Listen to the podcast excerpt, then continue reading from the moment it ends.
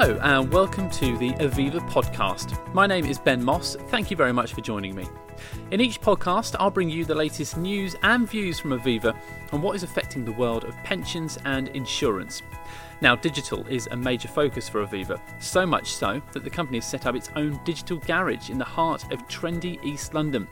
I've been for a visit and spoke to Ben Luckett, Managing Director of Aviva Ventures, and started by asking him exactly what Aviva Ventures does. So, Aviva Ventures is our corporate venture capital fund. What does that mean?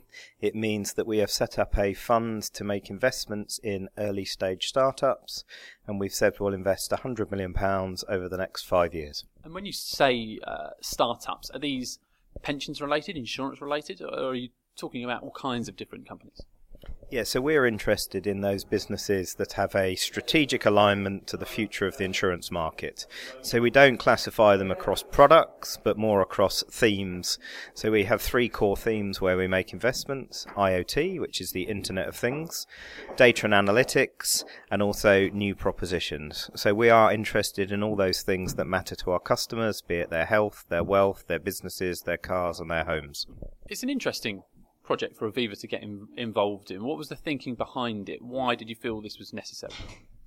Yeah, good question. So, as we move on our innovation journey, we felt that actually by becoming an investor, we could get much closer to the startup ecosystem. So, as an investor, we see hundreds of startups a year, and that gets us much closer to understanding new technology trends, new customer propositions, and where some of the smart capital is going in the market. So, it's part of that broader innovation agenda. Give us some examples then. Who, what kind of people are you working with that, that might be kind of on the market now that we've uh, kind of invested in? Yeah, so we've made a number of investments. Um, some of the companies are ones you might have heard of, like Cocoon or Appy Parking or Open or the Founders Factory.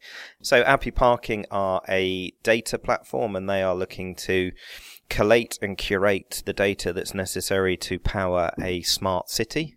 So we made an investment in those guys. Cocoon, people have heard of, is a smart home security system.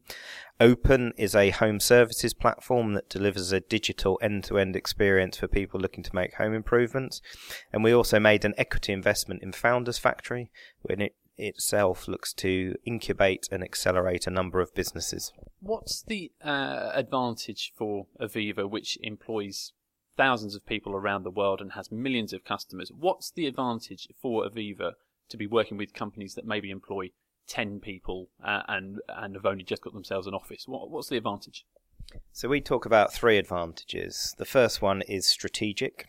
So we want to work with those businesses that are going to be an important part of the insurance landscape going forward. Let's take the Cocoon as an example, an IoT home security device.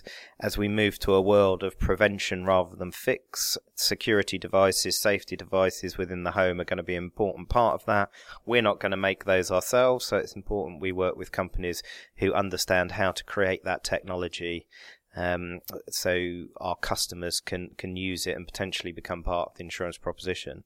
Second one is cultural. We're on a journey to change the way that we work as Aviva, and it's important that we understand how to work in a different way, and working with startups helps us do that. So we also look to second people into those businesses.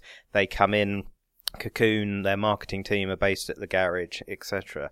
And then the third advantage is when you make investments, if you look across a portfolio, you're also expecting them to deliver a financial return over time. And one thing that, that's come out throughout today while I've been speaking to different people here is everything is customer focused. And in this digital world, you kind of start with the customer and work your way back. Whereas maybe in the traditional insurance sense, that didn't always happen. Design the product and then find the customer for it to fit. What advantage are Aviva customers going to get from Aviva Ventures? So that's absolutely right. And when we look at startups, those that start with the customer are, are, ones that are much more attractive to us. So this isn't about making explicit links all the time, But eventually, as we move into a, a different world where the insurance proposition is much more service based, is much more about positive and proactive touch points, we are expecting that some of the investments made through Aviva Ventures can help accelerate that strategy.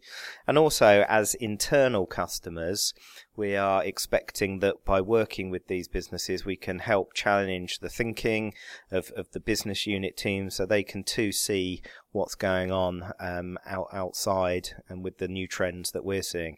So I very much see um, the rest of the business as my customer as much as our end customer, but both should benefit through this activity. The final point, I will put you on the spot slightly.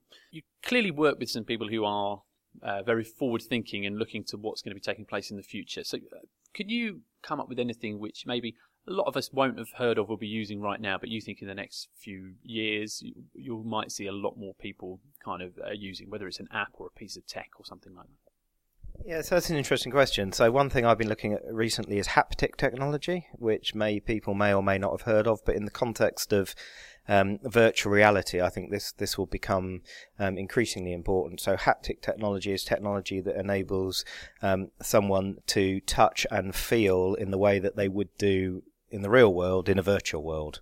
And increasingly, virtual and augmented reality, I think, are going to be an important part of the consumer landscape. It might be some way off in insurance, but as an example, I was looking at a company who used the haptic te- uh, technology to train surgeons to do knee operations.